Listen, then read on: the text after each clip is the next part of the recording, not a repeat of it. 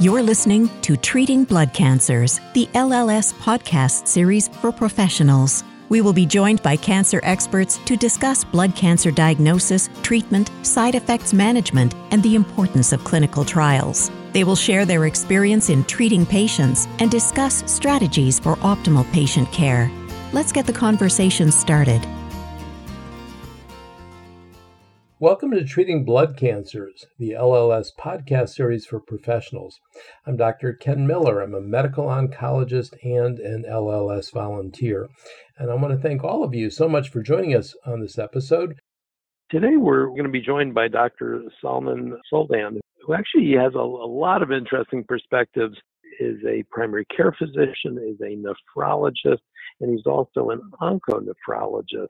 And going to be talking about primarily about myeloma, but also about issues related to diagnosis of myeloma, the role of the primary care physician and the nephrologist, referral and co-participating in the care of patients with blood cancers. So welcome everyone who's listening, and I think you know, for a very interesting discussion around that whole spectrum of care and shared care. Zalman, thanks for joining us. Hi, thanks for having me.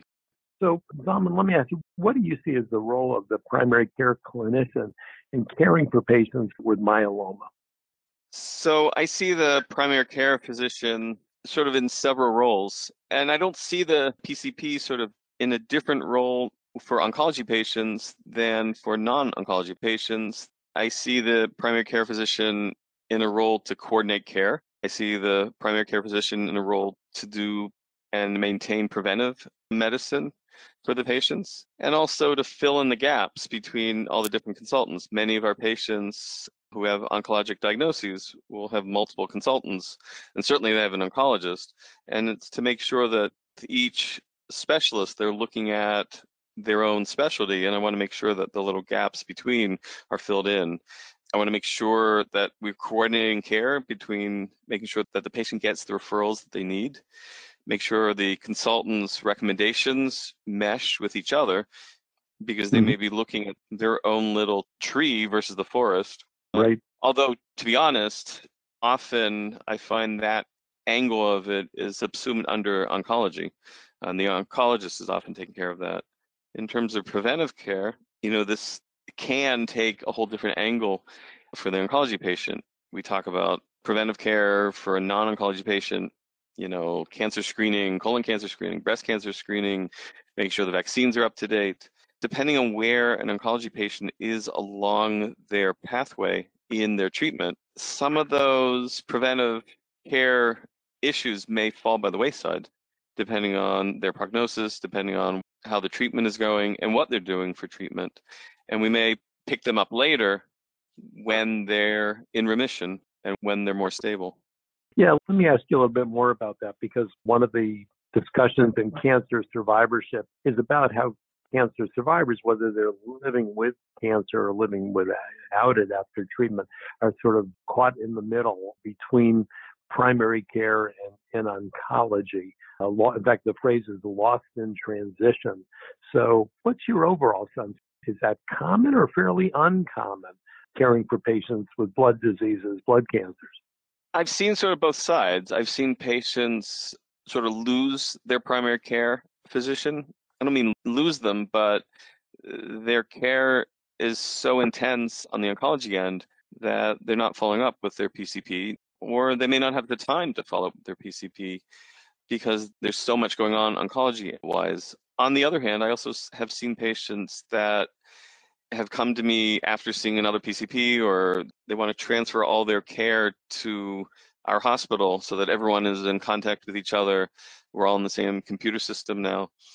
And I've seen patients come to me in that situation and they've had their PCP elsewhere, and the PCP may or may not be in touch with the oncologist. So the PCP doesn't have a good handle on how intense the oncology treatment is or what's going on on, on the oncology end. And they're pushing them in terms of lipids and they're pushing them in terms of colonoscopy. And I look at them and look at the patient and say, you know, maybe this is not the time to push for all that. You have a lot going on in your plate. Let's get through all this and then we'll come back and we'll reevaluate. once you're in remission, once it calms down, and I'm not sure I want to say it out loud to them, but once we see what your prognosis is. Sure, sure, absolutely. And actually, that's one of the really nice things with primary care is sort of the continuity and the involvement over time. Not all decisions have to be made at one instant. No, sometimes we, we sort of feel pushed to get everything done because the way medicine is now, we're sort of graded with all the things we have to do. And have you checked all the boxes off? And have you sent them for this test? Have you sent them for that test? Medicare has the MIPS quality care. I forget exactly what it's called. And you have to check all these boxes. You have to say that you've done all this on their routine health maintenance exam. That may not necessarily be so ap- apropos for all our patients in on the oncology end. Tom, I want to ask you in your primary care portion of your practice. You've got patients who may have anemia or may in fact be developing on the nephrology side CKD, a very mild amount, and you do a protein electrophoresis. Who needs to be referred? If you find a gammopathy, what does that mean to you? And how do you decide? Should everyone be referred to, to hematology oncology? Should some be referred? And how do you decide? So, my personal feeling is that I think the vast majority of patients who certainly if they have CKD and we find they have a gammopathy should be referred to hemonc right off the bat. There may be patients where we talk, I know them, and this is not a patient that would go for treatment. Maybe they have very poor performance status, maybe they're very frail. They may be someone that has already decided, I don't care what's going to go on, I'm not getting treatment. So that may be someone I don't refer. But in general, I think the vast majority of these patients should be seen by hemonc. And that, in terms of the nephrology end, I think that's even changed a little bit. In the patients that may have an MGUS, just an MGUS, they may not have major renal issues from that, and we can watch that for a while, depending on their proteinuria, depending on what else we see. But as time has changed, and as we've seen the entity called MGRS come up, I think it's even more important now to send these patients to be seen by hemonc because it may not be full-blown myeloma. It may just be an MGUS to everyone else, but now we're seeing renal issues from them, and I want help in terms of figuring that out and who needs a biopsy and who doesn't need a biopsy. For the listening audience, what is an MGRS? An MGUS is monoclonal gammopathy of unknown significance. I'll leave that to you to define. Okay, all right. Uh, an MGRS, monoclonal gammopathy of renal significance. So basically, it's a monoclonal gammopathy, just like an MGUS. We have a small level of monoclonal gammopathy uh, of globulin fraction. And in general, we used to think that wouldn't cause major renal issues, but we're seeing a select few patients where they do go into renal failure from that, where it's depositing in the renal tissue and disrupting the renal architecture in a similar way that sometimes full blown myeloma may. So, right. we look at it in a very similar way, but it's not full blown myeloma, but it's treated very similarly. So, I have to say, I, as a hematologist, I see, I mean, it's not a large number, but I see patients like that pretty much every month. And it always is an interesting sort of interaction between oncology and nephrology, trying to sort it out. It rarely is straightforward because often the patients have diabetes or they have high blood pressure or they've got other right. reasons for kidney disease. And I find the same thing. We talk back and forth, the hematologist with me. Is it really MGRS? Could it be MGRS? What else might be going on? We had a case a couple months ago with a patient who had polycystic kidney disease in the background and had mm. an MGUS. So now the question yeah. is well, is the patient going to renal failure because of the polycystic kidney disease? On the one hand, for sure. Right. But could they also be having a component of that renal failure be from the MGRS? But you have to take it one step further because in MGRS, we can do a kidney transplant in. Myeloma, it depends on the center, whether the kidney transplant center will do a transplant. But in MGRS, the vast majority of centers, if not all the centers, will do transplant.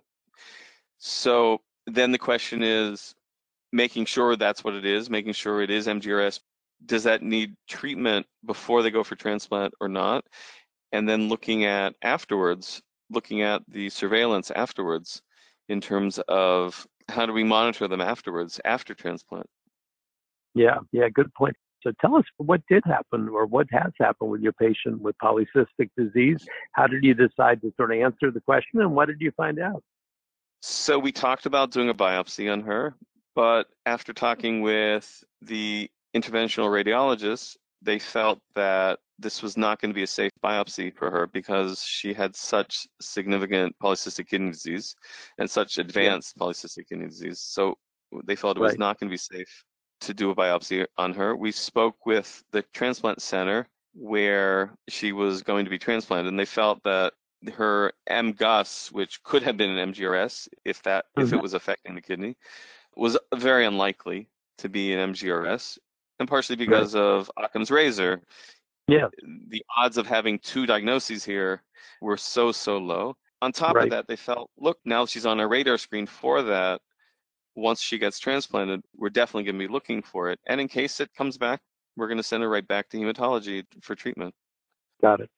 I'd like to ask you sort of for a report card. I'll call it that. But, you know, in general, just your experience in different settings, talking about communication, would you say that we as oncologists, again, caring for patients with blood cancers, deserve an A for communication or a B or a C or a D, or are we failing? And I'd love your sort of perspective on that and also, you know, anything we can do to improve the communication. I can only speak mm-hmm. in terms of the oncologists that I have contact with, that I share patients with. And I would say for the most part, the oncologists that I share patients with, we are talking all the time, whether that's after each visit may or may not happen, but certainly on a fairly frequent basis, just to know what's going on. I personally make a very big deal about sending my notes to the other consultants. In our electronic medical record system, it was very easy to fax notes over. Now, actually, in my new office, I'm on the same system as most of the oncologists that I interact with. So our notes are automatically right. transferred, show up as a flag when I log in. Yeah. So I would say the oncologists that I interact with very much on top of it in terms of communication with the other physicians and the other consultants and the PCP on the case. Yeah. Zalman, let me ask you about coordination of care. How about in, re- in regards to psychosocial issues that patients are having? And they may be issues at home and unrelated to their cancer care. Do you find those are being handled more on the primary care side, more on the oncology side, a little bit of both? I think a little bit of both, and it depends on the patient. There are patients that seem to gravitate to one person or the other, or one specialist versus the other, to have them work with them on some of those issues. I've had patients where I guess it also is personality wise, and some patients you hit it off with better, and I have yep. patients I'm very friendly with, and I become very friendly with, and they sort of become part of the family, whether that's the medical office family or they feel like I'm part of the family and they relate to me in certain ways that other patients may not relate. And I hear about their issues at home, I hear about their kids, and I hear about what's going on with their children, and sometimes they'll tell me what's going on with their finances at home. So I hear about it on that end. And there are other patients that don't open up to me, but I get the sense that they're opening up to someone else, and that sometimes the oncologist will push that issue, or the oncologist often will have other providers with them, like mid levels with them, who correct. I'm not sure if that's their role or not, but mm. seems to be part of their role, or it seems to be become part of their role in terms of working with the patients and their and their psychosocial issues. Yeah, and I would agree with you. Firstly, as a clinician, I have the same experiences. There's some patients who I relate to and they relate to me exceptionally well. And then there's other people that are much more connected with my nurse or with the social worker. So it's actually one of the beauties of a uh, team approach to care. How about things like bone health and all the other kind of issues? Uh, I would ask about kidney issues, but I think I know who's going to handle more of those when it comes to you or oncology. Yeah, the kidney issues are going to come to me. Although I have to say, over the years, I've learned a lot from our oncologists, and I have to give them a lot of credit because as a nephrologist, you walk in with a certain training. And very quickly, I learned that our oncologists really know a lot about every system. And it's a pleasure working with them because at the same time, I think I know something in my field. I learn a lot from them every day. In terms of bone health, that in particular, I find often in the liquid tumors that's often handled by the oncologist. Myeloma, especially, because myeloma is notorious for having bone issues, and a lot of them are already being treated with bisphosphonates. So that issue is already being handled for them on that end. Let's take a little bit further the GI issues, the pulmonary issues.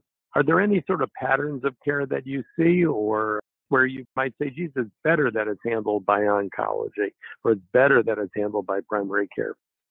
So, I mean, you bring up GI, you bring up pulm issues. I've certainly had patients, I can think of one patient with myeloma who developed pulmonary issue. I think on both ends, we had to push for it. We had to both recognize it and we had to listen to the patient. I remember the oncologist and me to figure this out. And on the one hand, the oncologist wasn't sure this was what was going on. And I said, I'm sending this person to a pulmonologist. I want to know what's going on. I want another opinion. I'm not sure my friends, the oncologists, want to hear that sometimes, but I want to make sure Yeah. that the patient's taken care of. And Absolutely. I don't want to come across that they're not taking care of the patients. Absolutely, they're taking care of the patients. And often they're handling a lot of these issues much more frequently than I am because they're also seeing the patient much more frequently. You know, if Right. they're getting treatment once or twice a week or, you know, once a month, depending on the med, they're seeing them on a much more frequent basis, whether it's just coming into the clinic just to get the med, but they're not really being seen by the oncologist, but they're still there and their staff is seeing them and the APNs are seeing them. So they're often taking care of these issues in a much more frequent fashion than I am. In a sense, on the other side of this whole spectrum, which is really end of life caring, goals of care discussions. I mean, sometimes the patient has been with their primary care doctor for years, years and years and years, and then has a diagnosis of a blood cancer and maybe, you know, reaching a point that they're dying from it. Those discussions, the goals of care discussion, and again, what you know, so obviously based on your experience, but again, in a sense, sort of a report card. Are the goals of care discussion involving the primary care physicians? Is there anything again we could or should do differently in oncology? Often the goals of care seem to come up when patients get admitted to the hospital for whatever reason, and then sort of that very much brings the goals of care discussion to the forefront, depending on why they're admitted. Obviously, if they're admitted for something severe, then it really needs to be discussed. For those patients who are in steady state, for lack of a better way to say it, they're in remission or they're being treated, but nothing, they're not having major side effects, they're not having major other issues. I've seen the goals of care sort of being dealt with on both ends. Some patients, and this sort of comes back to our discussion earlier, that there's some patients that very much relate to one doctor versus another. And there are some patients that want to have that goals of care discussion with me because I've known them, I know their family, I talk with their family, I'm friendly with them, you know, we Right. have a, a different rapport. And at other times, they very much want to have that goals of care discussion with the oncologist because Sure. it very much it depends on what is going to be their oncology treatment. Zalman, I want to ask you sort of uh, some miscellaneous questions, but nonetheless very important ones. In your field of nephrology, also in our field of oncology, sort of the understanding of things from a molecular standpoint has increased dramatically, including sort of genetic predispositions to cancer. Tell us a little bit about your perspective on where's some of the responsibility for doing the testing and also for sharing it with patients because it's got so many implications for the rest of their family. Right. So I think a lot of that definitely is going to fall to the oncologist just because that's part of the diagnosis. That's the process of making the diagnosis in the first place. And I'm certainly not an oncologist, but I've learned over the years that sometimes the different genetics play a role in designing a treatment regimen. Does it need to be more aggressive or less aggressive? At the same time, I think it's important because we have so many more tools now looking at genetics that we open this up to the patient a little bit more and make it more available to the patient, even if we don't need it for the diagnosis, but make some of this genetics available to the patient if they want, not so much for them, but they're going to be worried. And we know they're going to be worried because they express it to us. They're going to be worried about their children and potentially even more so their children's children because right in patients who have liquid tumors and they're in their 20s well one for the most part they haven't had children yet there aren't too many myeloma patients in their 20s if any but mm-hmm. the myeloma patient will be I've seen patients in their 40s and their 50s. I've seen patients certainly in their 70s and 80s. And the 70s and 80s have already had their children, but their children are having children or they're watching their own children grow up and their children will be worried about the next generation. Do they need to be screened? How often do they need to be screened? And I think some of this genetic testing we should make available to them or at least discuss with them because they're going to be concerned about it. Absolutely. I want to ask you about COVID, uh, which is obviously still a very timely topic, but in terms of the primary care role and caring for patients with blood cancers in terms of COVID, what are some of the questions that you've been getting, the phone calls from patients, their families, and other clinicians? So, first off, I think COVID, in some respects, sort of dampened primary care for some patients but at the same time blew it wide open, made it very much available because we were moved to telemed for a long period of time. So mm-hmm. patients who couldn't come in all the time, telemed was a very easy solution. And for a lot of issues that come up in primary care, for an immediate issue like a sick visit issue, a lot of those issues, though not all, can be dealt with with a telemed visit.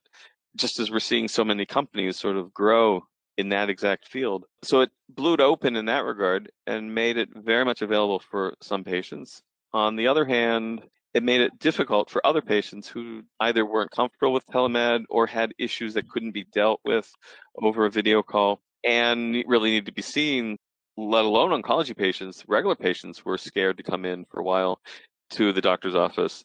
Now take an oncology patient who's immunosuppressed, they're very much scared to come in. So to some patients, it dampened and made it difficult to deal with other issues. At the same time, there were patients I was on the phone with on a regular basis. They were worried about COVID. Early on, we didn't know what to do, and I was get, constantly getting called. I came in contact with someone or someone at my church reported back that they were COVID positive. Now, what do I do? And what do I do with my kids? What do I do with my family? As time moved on, as the guidelines coalesced around quarantining and isolation, then those questions changed. How long do I need to isolate? Do I need to isolate? Do I need to quarantine? Patients who had kids, elementary school age kids, high school kids, that was key questions because their kids are still, uh, for a lot of patients, their kids went back to school at a certain point once the fall semester started.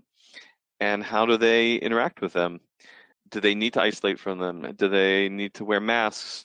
Around the house? Do they need to wear ma- Do the kids need to wear masks in school, even if their friends are being lax about it, or the school isn't requiring it? Should their own children be wearing masks at school? To, because when they come home, they need to protect their parents or protect the other family member that has an oncology diagnosis.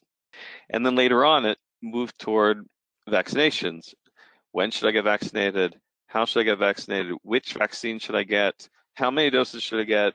And now should I get a booster? How many boosters should I get?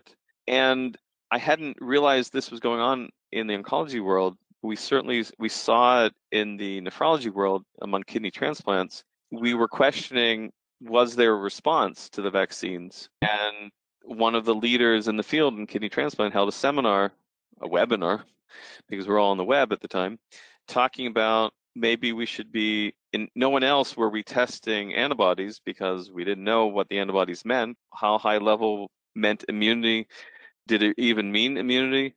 But in our kidney transplant patients we started testing a lot of them. The kidney recipient kidney transplant recipients we started testing a lot of them because if they had no response then we knew we had to tell them please keep isolating.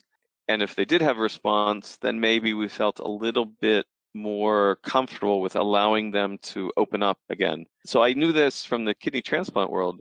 And I'm sitting one day actually with one of our myeloma oncologists here at the hospital. And I said, you know, I'm just curious. This is what we're doing in the kidney transplant world. Are you doing the same thing? And he said, Yeah, we're already doing that. We all have the same concerns. And he said he was testing all his patients or recommending they get tested to see if they had responded to the vaccines. So that was a different level. And, and it's sort of evolved as the pandemic has evolved. The questions, the intensity of the questions, and what the patients needed along the way. So, by the way, I have to say that it's one of the very best chronologies of sort of dealing with the pandemic over the course of two years. So, thank you for sharing it. I'd like to thank all of you for listening to this informative episode. And also want to take a minute and thank Dr. Zalman Soldan for joining us and for participating. Zalman, thanks so much. Thank you so much for having me. For our listeners, if you would like a listing of all of our healthcare professional continuing education activities, podcasts, and healthcare professional resources, please visit lls.org slash CE.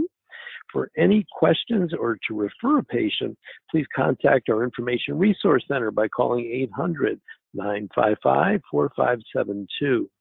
Information specialists provide personalized one on one support to help patients learn about their disease, treatments, financial, and other support resources. And I encourage you to sign up to receive notification of future podcast episodes by subscribing at treatingbloodcancers.org. LLS also offers a series of podcasts for patients and families at lls.org slash podcast. And we look forward to you joining us on future episodes. Thanks for listening to Treating Blood Cancers, the LLS podcast series for professionals. We can be found on iTunes and other podcatchers. You can subscribe at www.treatingbloodcancers.org and provide your suggestions for future topics. Visit our archives section on our website for other great podcasts. Be sure to rate and review us on iTunes. Keep up with LLS by following us on Twitter at LLSUSA and on Facebook at the Leukemia and Lymphoma Society. And access our professional continuing education activities by visiting lls.org/ce. Let's keep the conversation going. Until next time.